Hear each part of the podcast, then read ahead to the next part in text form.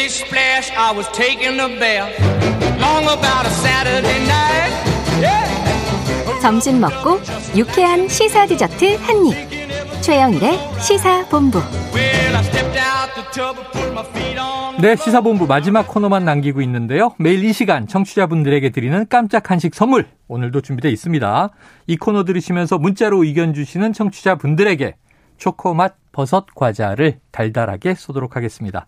짧은 문자 50원, 긴 문자 100원이 드는 샵 9730으로 의견 많이 많이 보내주시고요. 자, 월요일 전 세계 지구촌에서 벌어지는 생생한 국제 뉴스를 살펴보는 그런 시간이죠. 국제본부 문희정 국제시사평론가 나와 계십니다. 어서 오세요. 네, 안녕하세요. 자, 이게 대만이 지금 화제더라고요. 주말 네. 내내. 지난 18일에 치러진 대만의 국민투표. 이게 부결됐다고 하는 결과인데요. 투표에 붙여진 내용들이 민감한 거라고 해요. 선거는 아니고, 그죠? 그렇습니다. 네. 예, 우선 대만 국민 투표에 대해서 살짝 안내 말씀을 좀 드리면은 네. 유권자의 1.5%인 30만 명의 서명을 받으면 제안을 할 수가 있습니다. 아하. 그리고 투표 결과는 찬성표가 반대표보다 많고 총 유권자의 25%만 넘기면 통과되는 어, 구조입니다. 가결되는 거고. 그렇습니다. 현재 정권을 잡고 있는 대만 민주진보당의 정책에 대한 신임을 묻는 내용이었기 때문에 음. 이 투표 결과에 따라서 차이 잉원 총통 의 국정 동력에 크게 영향을 미칠 만한 것들이었습니다. 네. 자, 구체적인 내용이 딱 네 가지였는데요. 락토파민 함유 미국산 돼지고기 수입 금지, 음. 그리고 제사원전 상업 발전 개시. 요거는 지금 원전이 멈춰 있는 상태거든요. 아, 네네. 그리고 타오 위안의 조초 해안에 건설 중인 천연가스 도입 시설 이전, 어. 그리고 국민 투표일을 총선과 연계하는 문제입니다. 네. 이 제1야당인 국민당은 정부가 국민 건강을 위협한다면서 국민 투표를 제안했고요. 네. 이네 개 동의를 외치면서 총력전을 펼쳤지만 아. 결국 대만 국민들은 부결을 시킴으로써 민진당의 정책에 힘을 오, 실어줬습니다. 여당의 손을 들어준 거네요. 그렇습니다. 야, 락토파민 이건 이제 대만에서는 수입 금지된 약포 약물이라고 하는 거죠. 네. 미국산 돼지고기에는 이거가 함유돼 있는데 수입을 금지시켜야 한다 그랬는데 수입 금지가 부결됐으니 수입하라는 얘기가 되는 거잖아요. 그렇습니다. 예. 야, 국민들이 이런 것도 결정하나 우리나라는 정책에 대한 국민 투표는 거의 없으니까 그렇죠. 희한한 상황인데 자 문제는 보니까 락토파민 함유된 돼지고기 자체보다도 미국과의 관계와 연결된 사안이라면서요? 그렇습니다. 철저하게 정치적인 내용이에요. 어. 그러니까 지난해 8월에 민진당 정부가 미국과의 협력 강화를 위해서 락토파민이 함유된 미국산 돼지고기와 30개월 이상 소고기의 수입을 허가한다고 발표를 음. 합니다.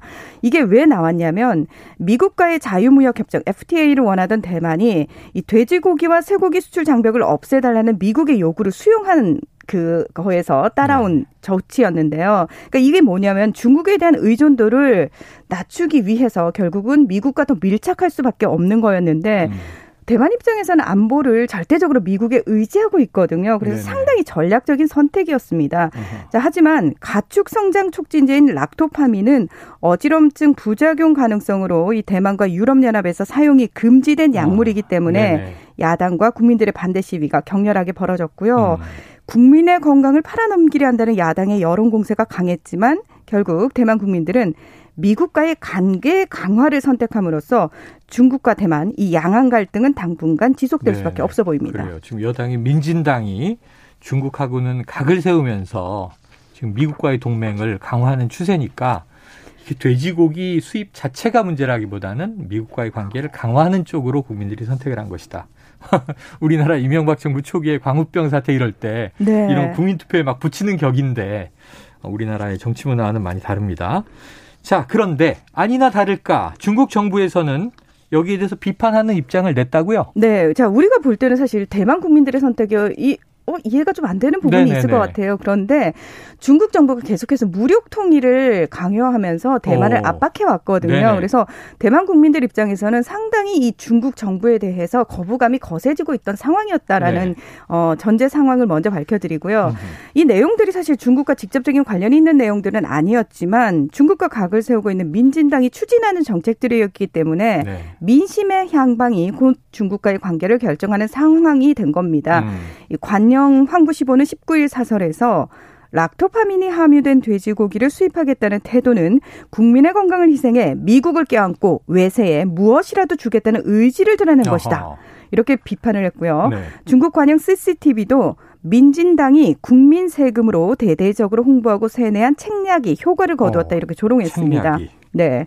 자, 어쨌든 이 국민투표 부결로 인해서 민진당 정부는 내년 지방자치단체장 선거는 물론이고요.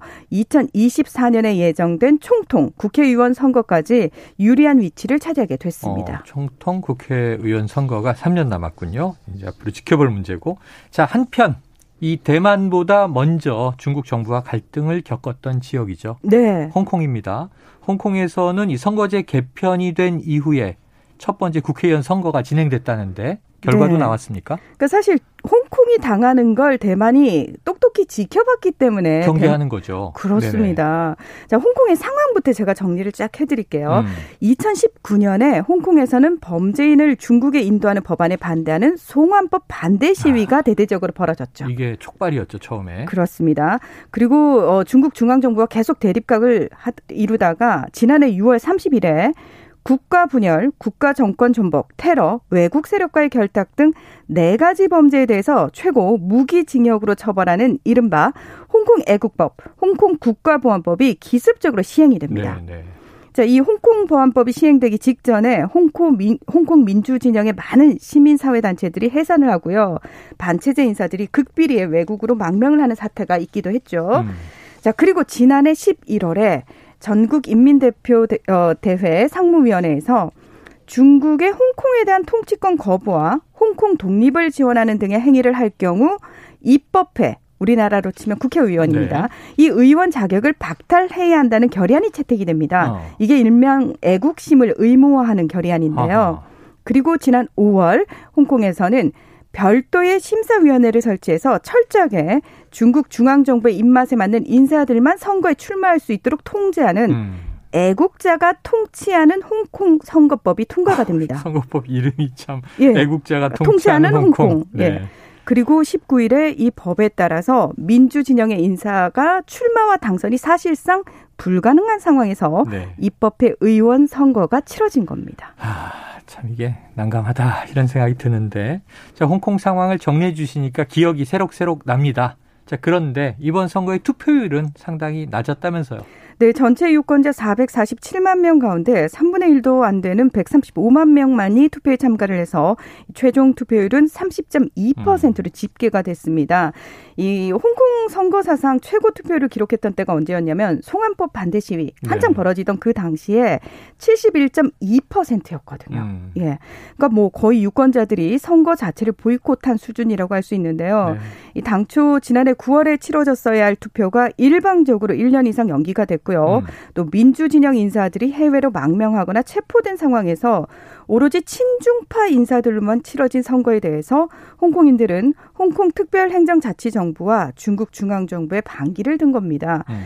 이 홍콩 당국은 투표 방해나 무효표 동료 행위를 할 경우 처벌하겠다고 경고를 하고 실제로 10여 명을 체포하기도 했거든요. 음. 그런데 해외에서 도피 인사 등을 중심으로 보이콧 운동이 활발하게 벌어졌습니다. 네. 그래서 유권자들은 그 선거 당일 투표장으로 가기보다는 디즈니랜드라든지 해양공원 등 예, 관광지로 네. 많이 몰려갔다고 그래요. 놀러 갔다. 네. 그래서 참고로 이번 선거에서 사실 홍콩 시민들이 직접 뽑는 지역구 의원은 20명 밖에 되지 않습니다. 어, 그러니까 총 90석의 의원들을 뽑는데 그럼 네. 나머지는 다 선거인단이 간접적으로 뽑는 아. 거고요. 홍콩 시민들은 어차피 중국 정부가 이길 거기 때문에 우리가 투표를 해도 의미가 없다. 이렇게 자조를 했습니다. 네. 야, 오늘은 이 대만과 홍콩 소식을 주로 짚어봤는데 중국과 지금 일국 양제를 채택하고 있었던 지역과 국가인데 그렇습니다. 거의 지켜지지 네. 않고 있죠. 네네. 그게 이제 문제죠. 여러 네. 가지 좀 암울한 뉴스가 들어오고 있는데 어떻게 풀릴지 우리가 참 앞으로 전망이 쉽지 않네요. 뭐 오미크론 확산 소식도 있는데요. 아마 유럽을 중심으로 각국이 봉쇄로 들어가는 것 같습니다. 국제본부 여기서 정리하죠. 고맙습니다. 네, 고맙습니다. 지금까지 문희정 국제시사 평론가였고요. 최영일의 시사본부 오늘 준비한 소식 여기까지입니다. 간식 당첨자 3352 9987 2991 6022 5326 4087님입니다.